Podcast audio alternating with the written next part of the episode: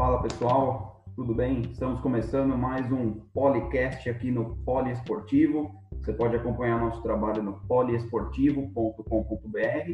Lembrando que esse nosso podcast aqui, né, nós apelidamos ele de Policast, onde a gente fala sobre esportes olímpicos, né, aqui no Brasil, e é um espaço que a gente abre para atletas, treinadores, dirigentes, é, pessoas que vivem e trabalham com os esportes olímpicos aqui no Brasil. Hoje nós temos um convidado especial para falar sobre basquete novamente.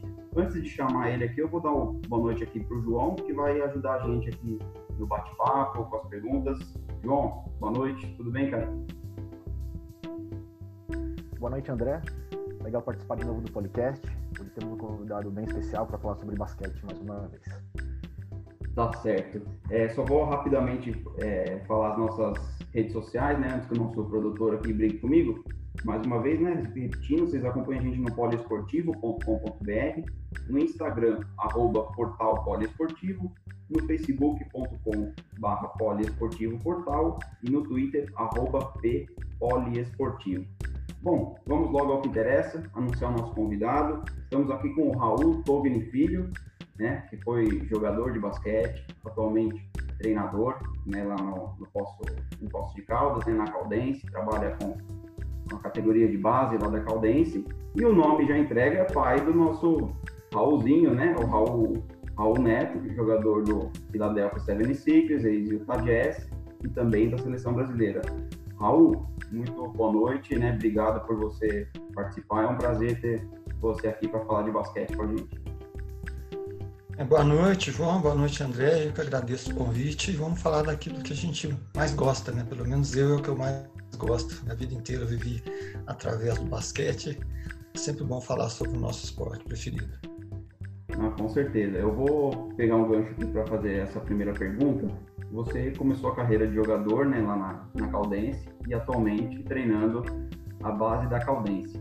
É, você que já também já tem experiência de alguns anos com o trabalho de base, você consegue é, fazer uma diferenciação assim da época que você começou a jogar com a época, com a, os nossos dias de hoje, assim, de na formação do atleta brasileiro, em questão de estrutura, de método de treinamento, como que você vê essa diferença de quando você começou para o trabalho na base hoje? Ah, a diferença é bem grande, né? Evoluiu muito, né? Eu lembro na época que eu comecei, primeiro que a gente pouco via basquetebol na televisão, né? NBA a gente só via às vezes no, no Globo Esporte quando eles faziam enterrada lá nos Estados Unidos, quebravam uma tabela, aí aparecia o lance, que era um lance fora de série. É, fora isso, raramente você via basquete. É, depois, quando eu iniciei, eu comecei na Caldense com 12, 13 anos, lá pelos meus 16, 17, 16 anos, é, mais preciso, eu saí daqui de Poste Caldas, foi para o meu tênis clube. E aí nessa época já tinha um pouco mais de basquete na televisão, a Bandeirantes, com o Luciano Vale começou a, a transmitir mais o esporte de uma maneira geral, inclusive o basquete, aí a gente começou a, a ver mais, né, a criar mais uma cultura esportiva, né. Mas em termos de treinamento em si, a diferença era muito significativa, né, porque não existia intercâmbio, a, os professores eram é, apaixonados, como ainda são hoje, acredito eu, que procuravam alguma informação, né, mas as informações não eram tão fáceis como hoje é através da internet, né? Então era um conversando com o outro, era um campeonato que às vezes a seleção brasileira jogava e passava porque era a seleção brasileira, não era muito comum, mas né, passava de vez em quando. E a gente ia aprendendo ali aos trancos e barrancos, né?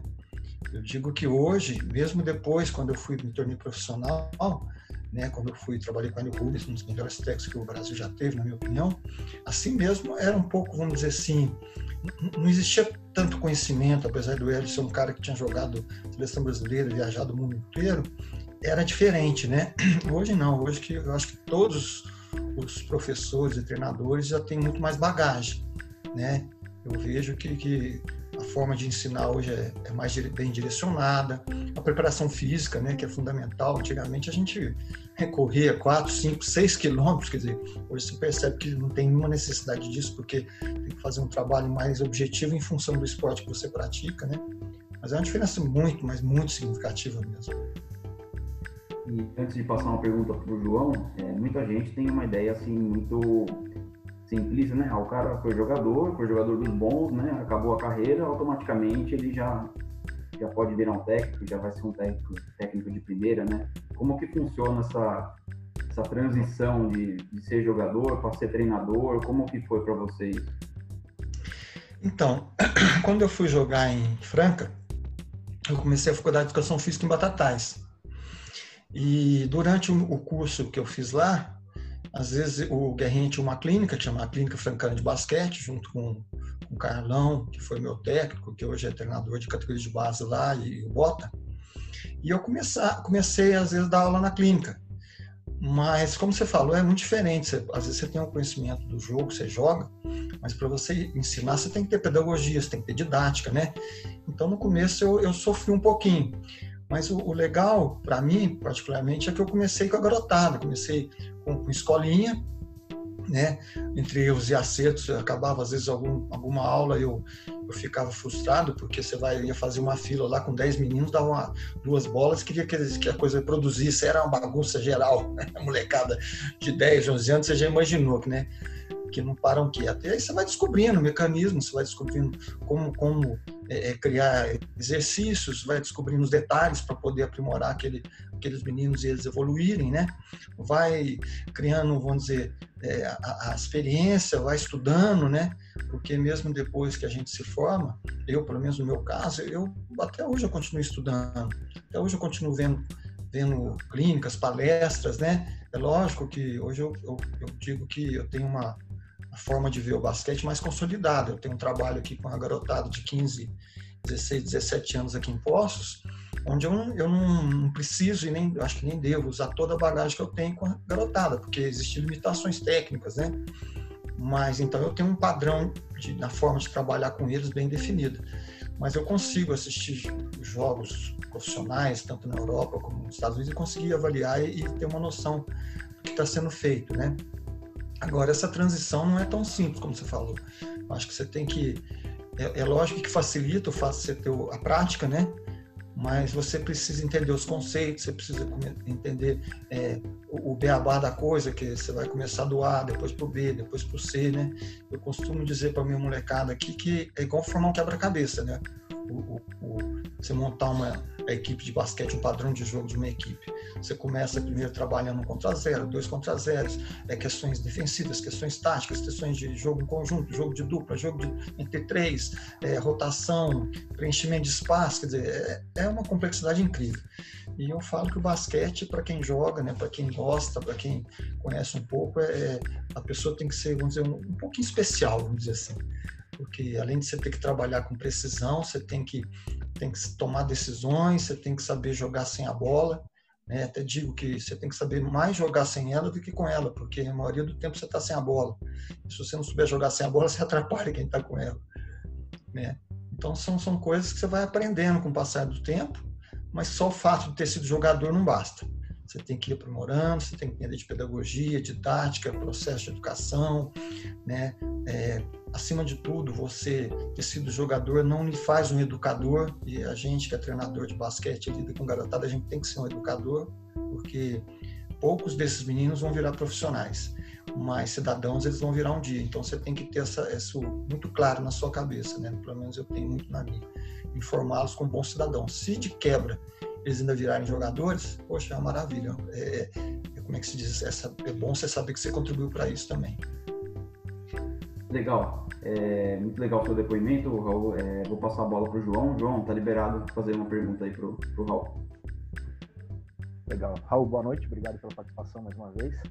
A pergunta é o seguinte: é, o basquete era considerado o segundo esporte do Brasil, né? Principalmente nos anos 70, anos 80, né? E até os anos 90. Aí nas duas últimas décadas, a partir de 2001 mais precisamente, o vôlei cresceu muito, né? pegou esse posto, né? Principalmente com o sucesso da seleção brasileira, com o Bernardinho, etc. Né? É, na sua opinião, o que foi determinante para isso? O que, que faltou para o basquete continuar nesse posto de segundo esporte favorito do Brasil? Foi algo mais técnico? Foi base, estrutura, patrocínio? O que, que na sua opinião, foi determinante? Então, tem que ser avaliado algumas coisas. Eu sou da época que, quando eu comecei a jogar basquete, basquete era o segundo esporte. Eu sou da época que nem linha dos três existia no basquete FIBA, né? É, Então eu sou um pouquinho antigo. Mas a gente tem que avaliar algumas coisas. Primeiro, o vôlei, ele, o vôlei é o vôlei aqui na Europa, é, na, na, Ásia, em qualquer lugar, o vôlei é igual. O basquete não é. O basquete tem uma liga que chama NBA, que é, que é algo fora do comum, né? Tanto é que se você for parar para avaliar até dentro aqui do Brasil, é capaz de ter mais amantes do basquete do NBA do que do próprio Campeonato Brasileiro. Então, isso já diferencia o basquete de qualquer outro esporte. Né? Os outros esportes eu digo que é um esporte único, o basquete não é. O basquete tem a NBA, que, que é um espetáculo em todos os aspectos. Inclusive com jogadores que eu costumo dizer, eu brinco, né? Falo que são tudo Joe, de outro mundo. Alguns com uma condição atlética, com, com, com, uma habilidade, com coisas que você não vê no campeonato europeu, que é um excelente campeonato, você não vê no brasileiro, você não vê na Argentina, em lugar nenhum. Né? Por quê? Porque lá o esporte começa muito cedo e, e o biotipo americano é, é, sensacional e começando cedo. De muita gente fazendo, vai sair muita gente boa. Né? Outra coisa é que o basquete teve seu período é, de, de, maravilhoso, né? foi bicampeão mundial, por isso virou segundo esporte. O vôlei era, no meu entendimento, até um certo ponto desconhecido, mas foi feito um trabalho né, a nível de de confederação brasileira, a nível de confederações internacionais, para popularizar o vôlei. Né? E, e, o Brasil é um país é, maravilhoso, o biotipo do brasileiro serve para todos os esportes, né? Fez um trabalho, a CBV fez um trabalho muito legal, é, primeiro é, criando campeonatos brasileiros de base para poder é, é, criar, é, como é que eu vou dizer, talentos, né? Para poder garimpar talentos. E foi dando certo. Associado a isso, eles criaram a Liga Mundial. O Brasil, apesar de, de, de ser interessante, porque eu acredito que o, o, número de praticantes de jogadores de basquete é muito maior do que o de vôlei, né? Não sei hoje, né? Mas naquela época, quando o vôlei começou a despontar, era começou a ter sucesso. Por quê? Porque fizeram um trabalho bem profissional, tiveram êxito com a geração de prata, né? eles foram medalhistas de prata em Olimpíada. Depois disso, todo mundo começou a olhar o vôlei com outros olhos. É, começou a ser também um esporte que, vamos dizer assim, que tirava a garotada aí do, do da ociosidade, até uma, uma, questão até de ascensão social e econômica, né? O vôlei passou a ser, como é o futebol. E eles foram tendo resultados, né? Coisa que o basquete é, é, é, não teve, até por quê? Porque o, o, vôlei nos outros países não tinha essa, toda essa projeção.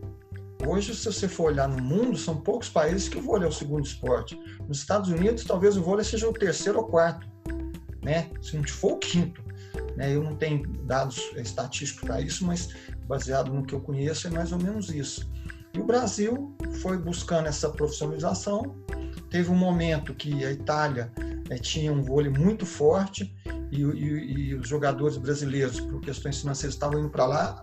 A CBB, a CBV, aliás, a Federação Brasileira de Vôlei, interviu, não deixando esses jogadores saírem do Brasil, para justamente criar o, o, o herói, né? criar o, o, cara que todo mundo quer ser ele.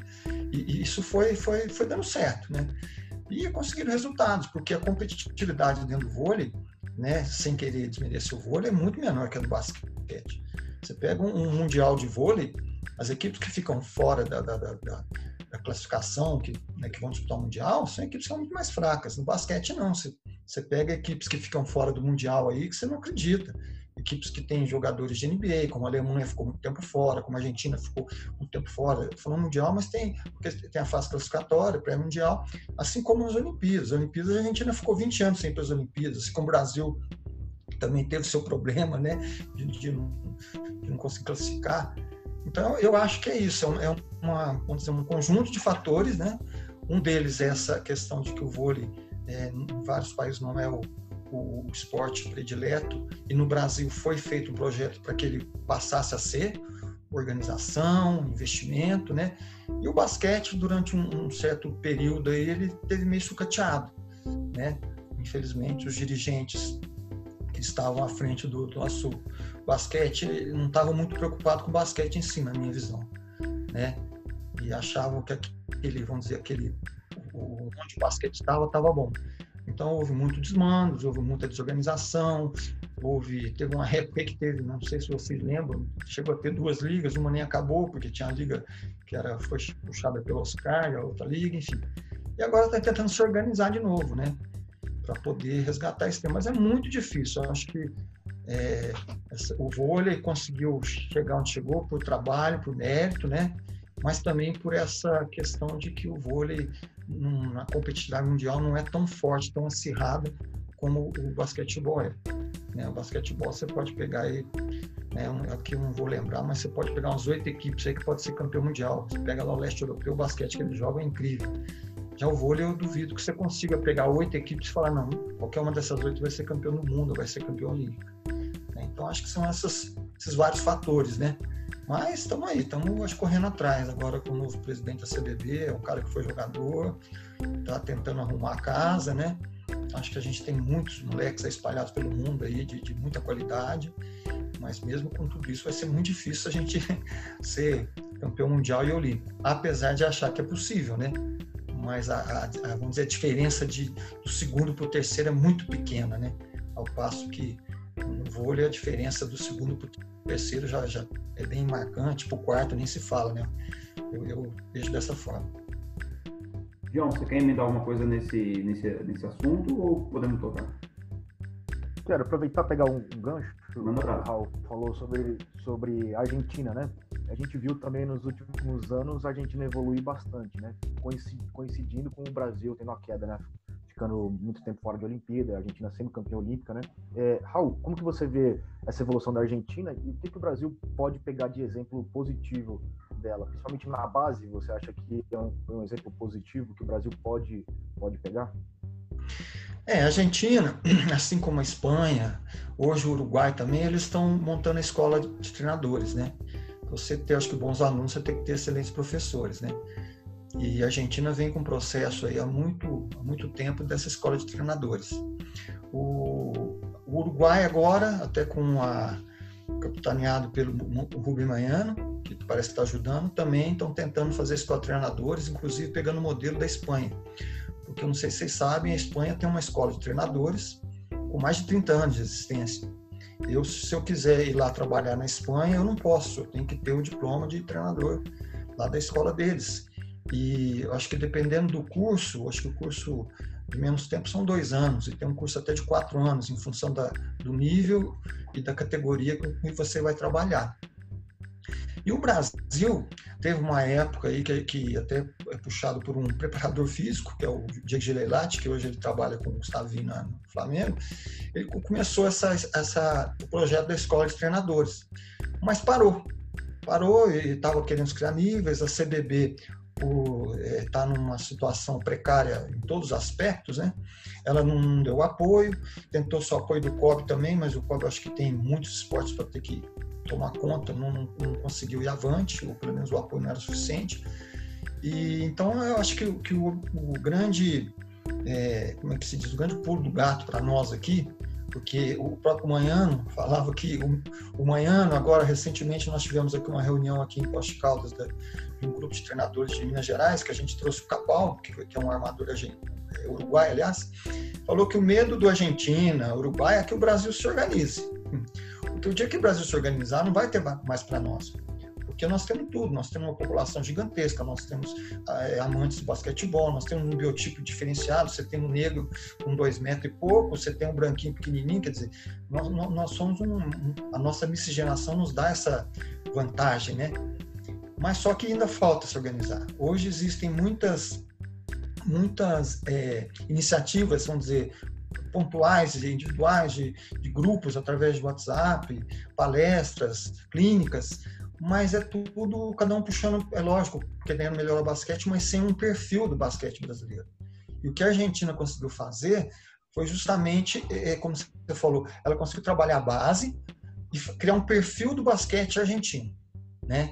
Então, hoje, se você for ver mais ou menos as equipes argentinas jogar, elas têm um perfil, é lógico, Cada técnico tem a sua liberdade para colocar, vamos dizer, a sua cara, mas existe um padrão de jogo argentino. A forma deles jogarem é muito parecida um com o outro. E aí chega na seleção brasileira, aliás, na seleção argentina, fica fácil. O treinador, porque é, o treinador chega lá, os, os, jogadores já têm uma noção, já tem uma, vamos dizer, um padrão de jogo mais ou menos. Ele só vai agregar algumas coisas, né? Alguma, algum, vamos dizer, colocar um pouquinho da sua personalidade. Então é isso que o Brasil tem que buscar da Argentina, esse exemplo da base, das formações. Existem, eu já fui em muitas clínicas de técnicos que são estritamente da base lá no, na Argentina. Você vê que a impressão que dá é que ele nem quer ir para trabalhar com, com, com a alto, alto nível, porque ele está satisfeito ali, é prazeroso para ele, né? Então ele se aperfeiçoa, ele vai buscando mecanismos para poder cada vez mais melhorar aquela garotada, para entregar para o nível acima, né? Um, um, garoto bem formado e o trabalho continuar até chegar no, no, nível mais alto, que é a seleção nacional, né? Então acho que é essa que tem que ser o caminho. Está se buscando, tem muitas pessoas bem intencionadas. É, tá, hoje mesmo eu vi no, no, Facebook o Carlão, que é o presidente da Associação de Treinadores de Basquetebol Brasileiro, estão tentando ver se os técnicos passam a, a pagar uma mensalidade, uma taxa para poder se criar mecanismos para poder, junto ao COB, junto à CBB, obrigar essa, essa questão da, da escola de treinadores, a criar a escola de treinadores. Mas o Brasil é um país bem complexo, muito complexo. As pessoas às vezes não, não sei, não se unem quando eu, eu fiz, eu fui técnico da NBB, a gente reunia lá depois da temporada, acho que foi um grande passo a criação da NBB para os times profissionais, e, geralmente tinha esse, essa discussão sobre a associação dos treinadores. Mas você vê, eu já faz quanto tempo que eu não sou técnico, cinco anos que eu estou fora da NBB e a coisa ainda não avançou, né? Acho que tinha que ter mais boa vontade dos profissionais da, da área. Raul, é, pegando um gancho em tudo que você está falando, de problemas que o basquete brasileiro passou uns anos atrás, ali no meio dos anos 2000, a gente teve aquele famoso campeonato brasileiro que não terminou, né? Que afinal foi Coque, Franca, que teve problemas com Bauru na época também, foi um momento muito difícil para o basquete. Você citou essa essa reestruturação aí via NBB, que é um negócio que pegou, né, esse ano o tanto de emissora transmitindo por várias por várias plataformas. Mas uma pergunta que eu te faço é com relação aos estaduais, né? Como é, melhorar essa questão dos campeonatos estaduais? Lógico, São Paulo, eu acho que é, talvez um, é fora da curva, porque a maioria dos times que jogam Campeonato Paulista joga NBB, mas a gente pega, por exemplo, o Campeonato Carioca com três equipes e outros, outros estados, nem campeonato, tem, nem campeonato estadual tem, porque não tem equipes. Como você mexeria nessa questão dos estaduais? Então, o, o campeonato estadual, é, eu acho que o ideal é fortalecer o Campeonato Brasileiro. A questão é que, durante muito tempo, na época que eu comecei a jogar, por exemplo, o único campeonato forte que existia era o Campeonato Brasileiro, era o Campeonato Paulista. Porque é, realmente a força do esporte, uma grande parte, está em São Paulo. Hoje, isso daí já foi, já foi como é que se diz, é, descentralizou. Né? Hoje, se você for ver os últimos campeões brasileiros aí da NBB aí, eu acho que uma, duas vezes só, eu, eu não, não, tenho isso muito certo na minha cabeça, não tenho minha lembrança, mas poucas vezes foram um campeão, um, um paulista foi campeão da NBB, porque descentralizou. Ah, o campeonato estadual tinha que ser uma coisa curta, curta, entendeu? Apenas para, vamos dizer assim, para ser um preparatório para o brasileiro, essa é a minha, minha opinião, entendeu? Porque existe essa briga das federações, porque elas não querem perder, vamos dizer, aquele poder, porque o, clube que participa do, das federações paga para as federações, eles mantêm as federações, né? E, e tendo uma equipe principal, e, as, as federações ganham bastante com isso. Mas só que manter um time profissional é muito custoso, é muito difícil. Né? Se você não tiver patrocinadores, apoiadores, é complicado. Se você for fazer uma análise nos últimos anos aí, eu acredito, eu estou um pouco afastado da, da, da, cúpula do basquete, das equipes aí profissionais, né? Mas eu lembro na época que eu estava de treinador que eu joguei, todo, todo final de temporada, duas, três equipes devendo para jogador, é, faltando com seus compromissos financeiros. Isso não pode, pô, porque isso hoje é uma profissão. Acho que uma empresa que investe põe seu nome no clube, ela tem que arcar com responsabilidade até o final da temporada, seja para ganhar ou perder. E usar do, do esporte como meio de marketing, né, para impulsionar a marca, né? Não apenas por questões de ganhar ou perder. Se fosse assim, a NBA ia, ia, ia acabar as equipes, porque tem equipe lá, quanto tempo que não ganha nada? Né? E, no entanto, todo ano está cada vez melhor. Por quê? Porque eles sabem trabalhar, eles sabem usar o esporte como um, um propulsor da imagem da, do, do patrocinador, do, da, da, própria cidade, né? Então, eu acho que essa questão dos campeonatos estaduais é, é complexa. É muito complexo. O único estado que tem uma, uma condição melhor de fazer o campeonato estadual é São Paulo. Você pega Minas Gerais hoje, quais times tem lá? Eu saiba, adulto só tem o Minas. Só tem o Minas. É, aí, esporadicamente, o ginástico. Aí, de repente, cria um time. Quando eu tive de técnico do Minas, eram, tinha três, quatro times lá, mas você pegava é, dois times lá que é, não eram profissionais. Era até perigoso, porque os meninos jogavam, trabalhavam e iam lá jogar. Enquanto que um jogador do Minas, que eu era técnico na época, trabalhava é, musculação, fazia de tudo. E, de repente, num lance é, bobo lá, o cara torce um joelho, deixa de acaba o campeonato estadual, não pode jogar o brasileiro no investimento que foi alto, né? Então eu acho que se é, reforçar o campeonato brasileiro, organizar ainda mais, é, dar subsídios para que as empresas possam patrocinar é, as equipes que queiram participar do NBB. Hoje o NBB está um pouco mais organizado, eu não sei nos últimos 4, 5 anos o que, que tem de, de novo, né? A, a, não ser essa questão, você falou, várias plataformas transmitindo jogos, existem algumas regras que a cada ano que a gente reunia, estipulava regras diferentes, é, no sentido de ginásio que tem um vestiário adequado, que tenha, que comporte um número X de, de, de de espectadores. Então, várias coisas foram feitas para melhorar, né? Mas é, o, o, estadual, eu acho que ele acaba, às vezes, dependendo da situação, se as federações não abrirem, não atrapalhando o Campeonato Brasileiro, que tem que ser o foco. Na minha visão, tem que ser o foco. Você, você conhece o Campeonato Estadual Argentino? Se existe? Eu, eu não desconheço. eu desconheço. Porque a, o foco é o que? A Liga Nacional.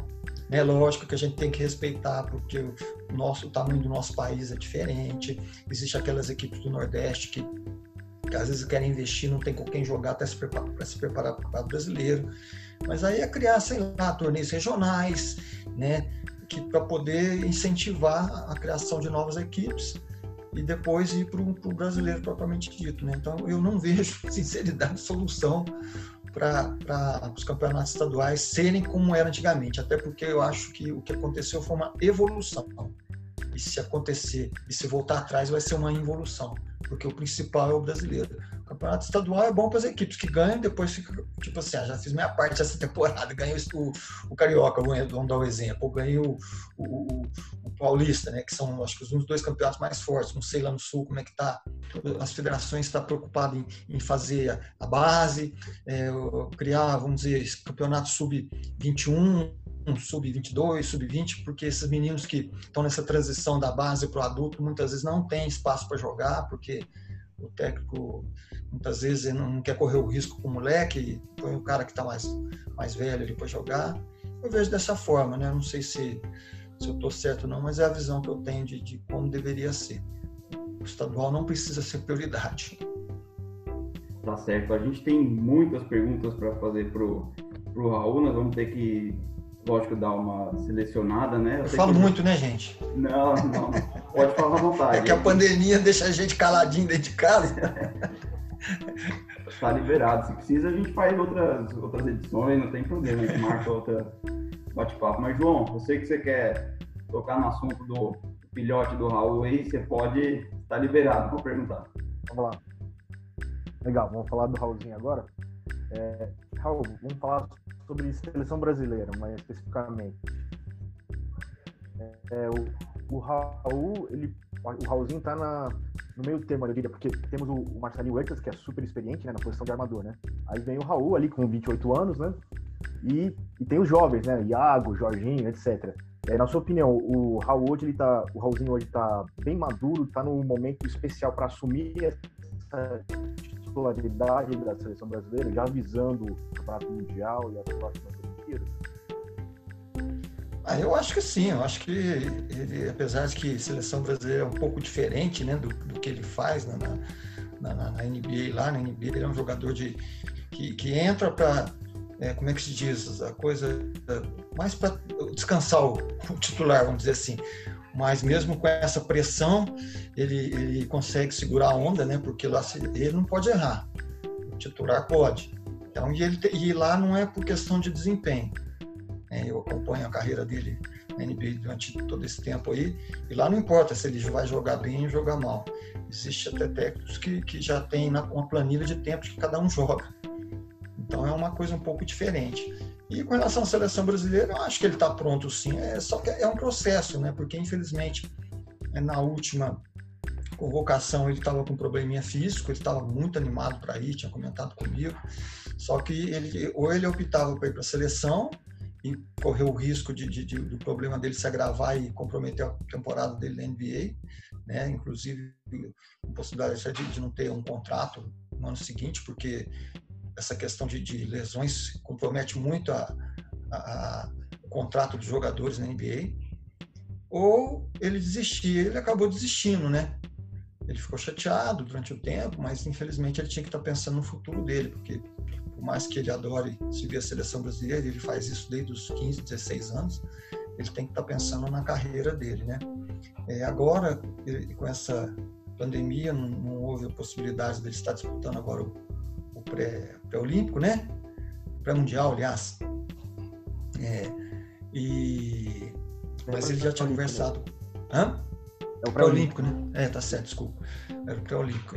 Mas ele já tinha conversado com o Petrovic, que ele estava animado. O Petrovic falou que talvez o papel dele fosse, fosse tinha que ser mais participativo, né? Justamente porque o Marcelo, Marcelo Eta já tem uma certa idade e chega um ponto a nível mundial defensivamente o Marcelinho ele, é muito inteligente eu acho ele consegue até superar essa vamos dizer não que seja deficiência mas essa dificuldade porque a intensidade do, do, do, do jogo jogos de seleção é muito forte né mas eu acho que ele estaria assim, aí, aí aquela história, né? Só, só testando para saber, né? Capacidade ele tem, maduro ele está até demais. Agora, é, só que seleção brasileira, essas competições são tudo é, tiro curto, né? Se ele vai, vai mal é, em um, dois jogos e vai bem em dois jogos, parece que não teve tão bem assim, né? Mas enfim, eu acho que ele está preparado e se aparecer a oportunidade, eu espero que ele consiga cumprir o papel dele, né? E Raul, como você viu essa mudança dele de equipe na NBA, né, do, do Utah Jazz para o Philadelphia 76ers, né, outra cidade, outra conferência, como você viu essa mudança e adaptação dele no, no 76ers? Ah, eu acho que o Raulzinho se adaptou bem. É, é bem diferente o ambiente do, do, do Sixers para o Jazz, porque no Jazz ele já ia para o quinto ano, caso ele ficasse. Então eles tinham um tratamento com ele, até com a gente que é familiar, diferente. É, na Filadélfia foi um pouco mais frio, né? E, mas, mas é uma equipe que, por outro lado, tem mais possibilidades de chegar na, na, nas finais, nas semifinais, né? Esse ano o Jazz está com uma equipe muito boa também, tem essa, eu acho que renovou muito, apesar de eu achar que, que o Raulzinho estaria sendo muito bem utilizado lá no, no Jazz, né? Porque ele já tinha demonstrado do que ele era capaz. O que atrapalhou ele foi que sempre quando ele começava, vamos dizer, a corrida do sprint, dava, tinha uma lesãozinha. Isso, infelizmente, atrapalhou muito ele. Aí ele fez um trabalho é, durante o verão, antes de Filadélfia, muito forte, né?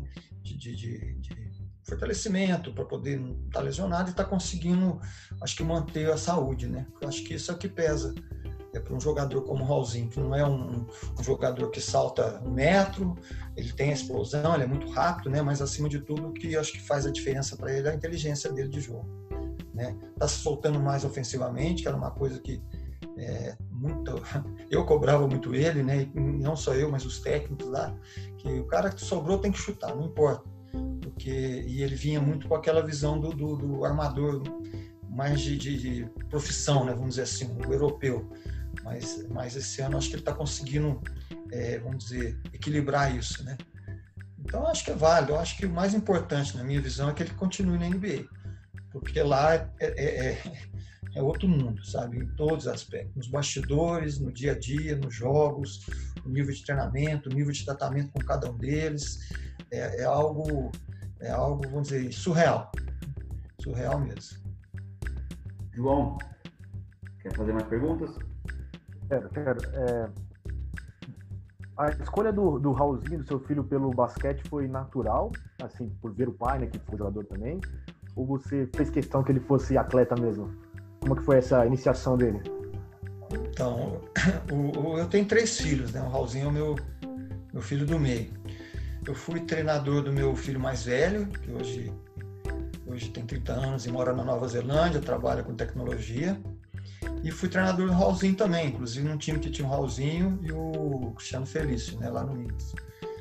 Mas antes disso, quando ele iniciou, eu jogava e, e a minha esposa, eu estava jogando em Ribeirão Preto, no COC, quando eu, eu voltei para Poços. Né? Aliás, eu, eu, jogava em Belo Horizonte, fui dispensado, voltei para Poços com a família e fui chamado para jogar em Ribeirão Preto, no COC.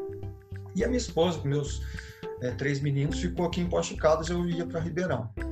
E o Diego, meu mais velho, tinha na época acho que oito anos, se eu não me engano, começou a frequentar a escolinha da, da Caldense aqui.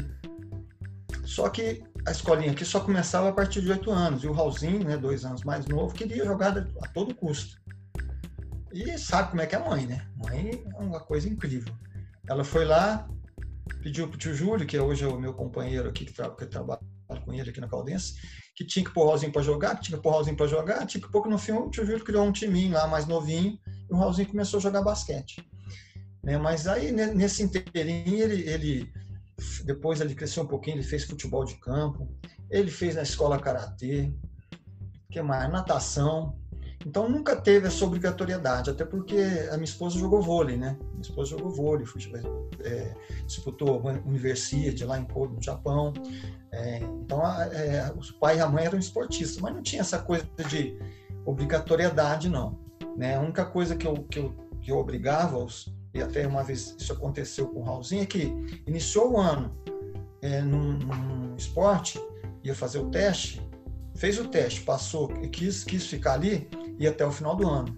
Porque teve uma vez em, em Bauru, que acho que foi em Bauru mesmo.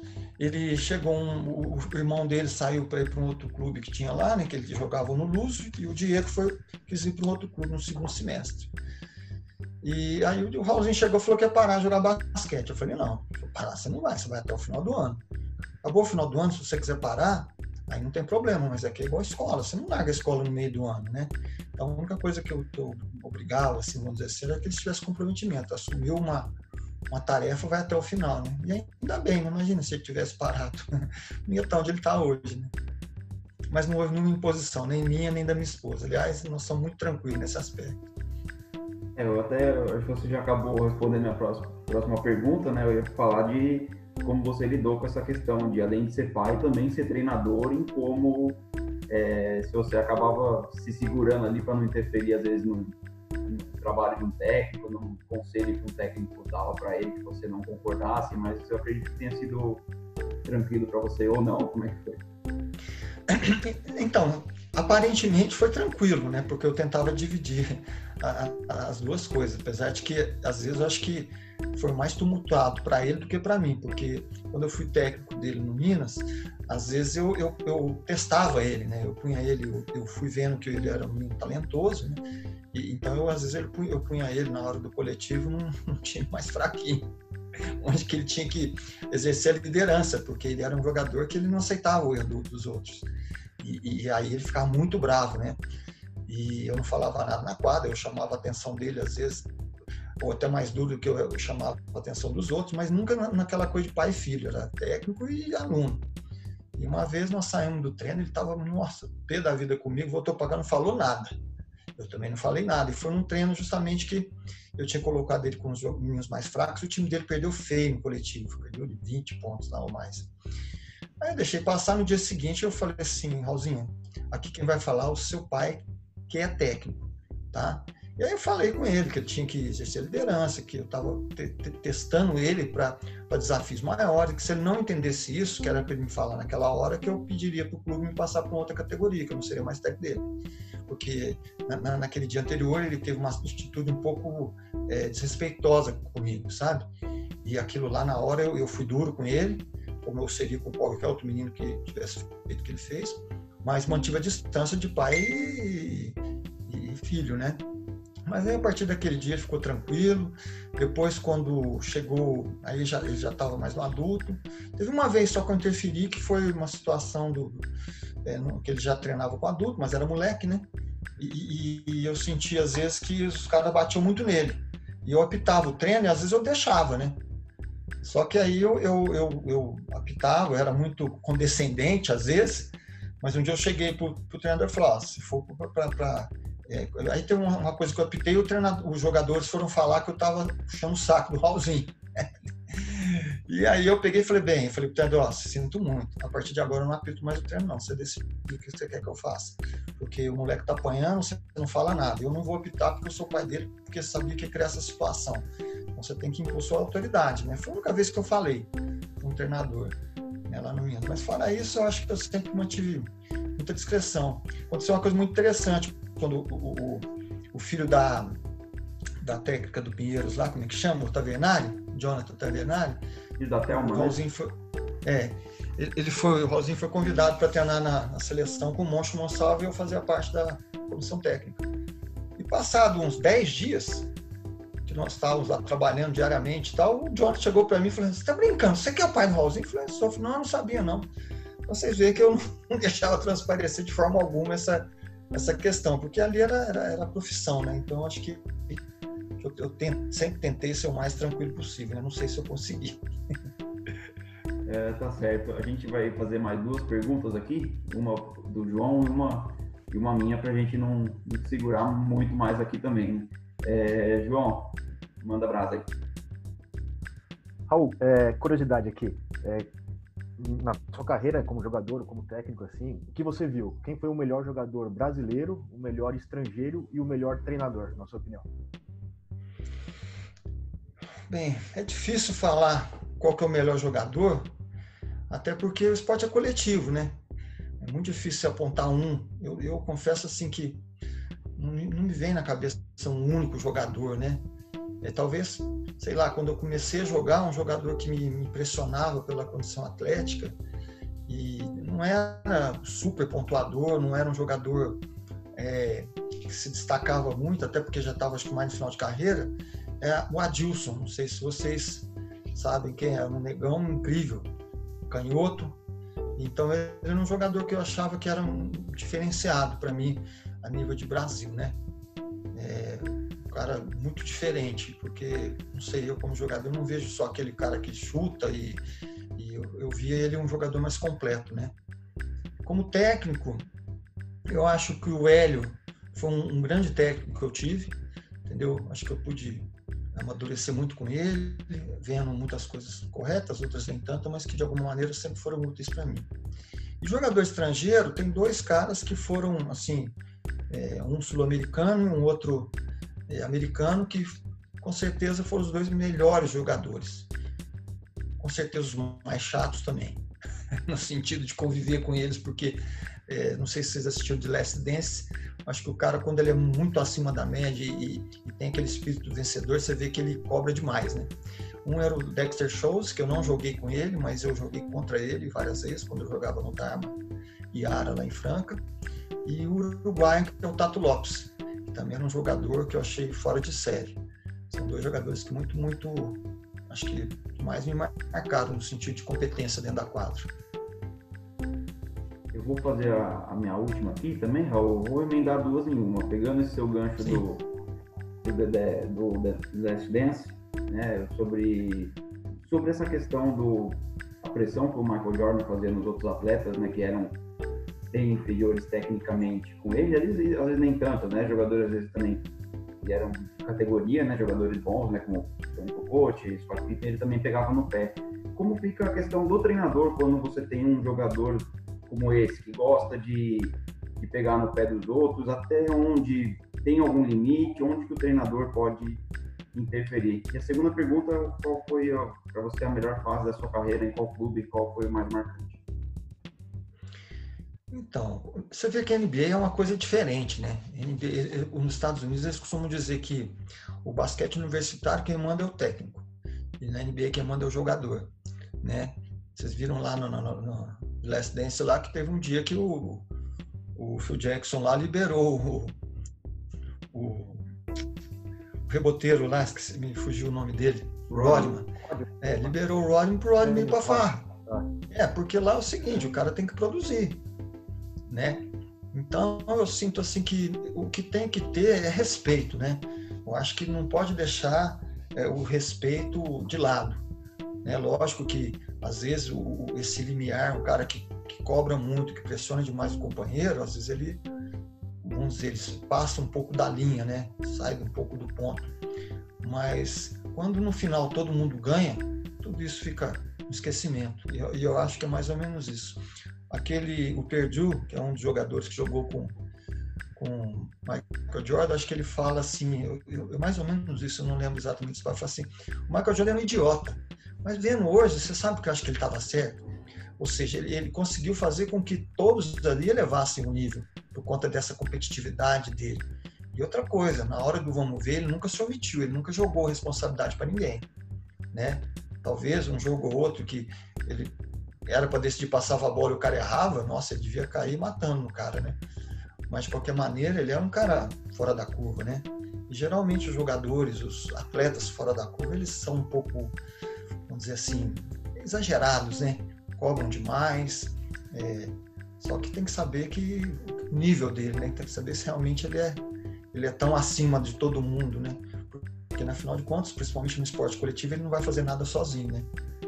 Tem que saber até onde ele vai, porque senão o, o ele perde o time, né? O técnico perde o time, né?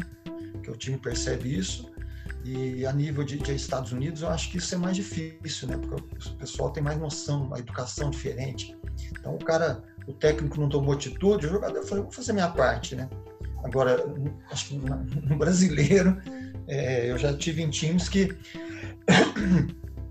é, jogador era meio chato, né? Vamos dizer assim, usar a palavra mais tranquila, e, e, os jogadores, você via que muitos faziam corpo mole por conta disso, porque o técnico não, não impunha respeito.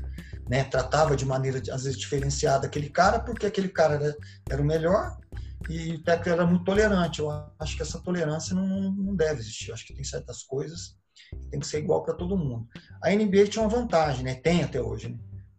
O cara fez besteira, beleza, é 10 mil dólares, 15 mil dólares, 20 mil dólares de multa, acabou. O problema está resolvido, né? Agora, aqui no Brasil, às vezes não tem essa, essa, essa questão. Existe até o contrário. O cara faz besteira, tá lá na, no regimento que tem que multar, mas aí o diretor não multa porque gosta do cara. E isso daí é que não pode acontecer, né? Dois pesos, duas medidas, né? E qual foi a tua pergunta que você fez? O melhor momento da sua carreira como jogador, melhor fase? ah, eu acho que foi, foi durante a minha passagem franca, né? Eu tive, quando eu joguei lá, né? eu acho que eu me destaquei. Na época tinha uma gira, a girafinha, que a Federação Paulista dava para o melhor jogador. Cheguei a ganhar essa girafinha. Fui duas vezes campeão paulista, duas vezes campeão sul-americano, duas vezes campeão brasileiro, né? Não existia NBB ainda, né? Foi uma passagem, eu acho que muito marcante para mim. É, meus dois, dos três filhos meus, dois são francanos, só o Raulzinho que não é. E, então eu, eu tenho até hoje boas lembranças de Franca pelo basquete, pela amizade, pelos resultados. Né? Depois eu fui encerrar minha carreira em Bauru e também acho que foi uma época legal porque eu achava que eu tinha que encerrar minha carreira com título, né? E, e acabei conseguindo. Em Bauru nós somos também fui campeão brasileiro e fui campeão paulista, né? Então isso foi foi foi muito legal para minha carreira. Esses dois momentos, eu acho mais marcantes para mim. Certo. Pessoal, nós estamos infelizmente chegando ao fim do nosso bate-papo aqui, que foi, foi muito bom, dá vontade até da gente continuar mais, mas não vamos ficar segurando o Raul muito mais tempo. Qualquer coisa, marcamos uma outra, um outro bate-papo. Obrigado para vocês que estão nos assistindo. Lembrando que essa entrevista vai estar no Spotify, né, em áudio, e no YouTube também com, com o vídeo. É, João, suas palavras finais aí, agradecimento. Agradecer ao Raul, foi muito legal o bate-papo. É sempre muito bom falar de esportes e de basquete, com quem conhece também, né? Então foi muito legal. Obrigado, Raul. Valeu, André. Valeu a todos. Valeu, pessoal. Obrigado. Agradeço o convite aí. Como o João falou, é muito gostoso falar de, de esporte, falar principalmente do, do basquete, que é realmente quem gosta de basquete, quem aprende a gostar, nunca mais deixa de gostar, né? Obrigado, pessoal. Obrigado, valeu. Certo, Raul, obrigado. Obrigado, João. Obrigado a todos vocês e até a próxima. Um abraço, tchau, tchau.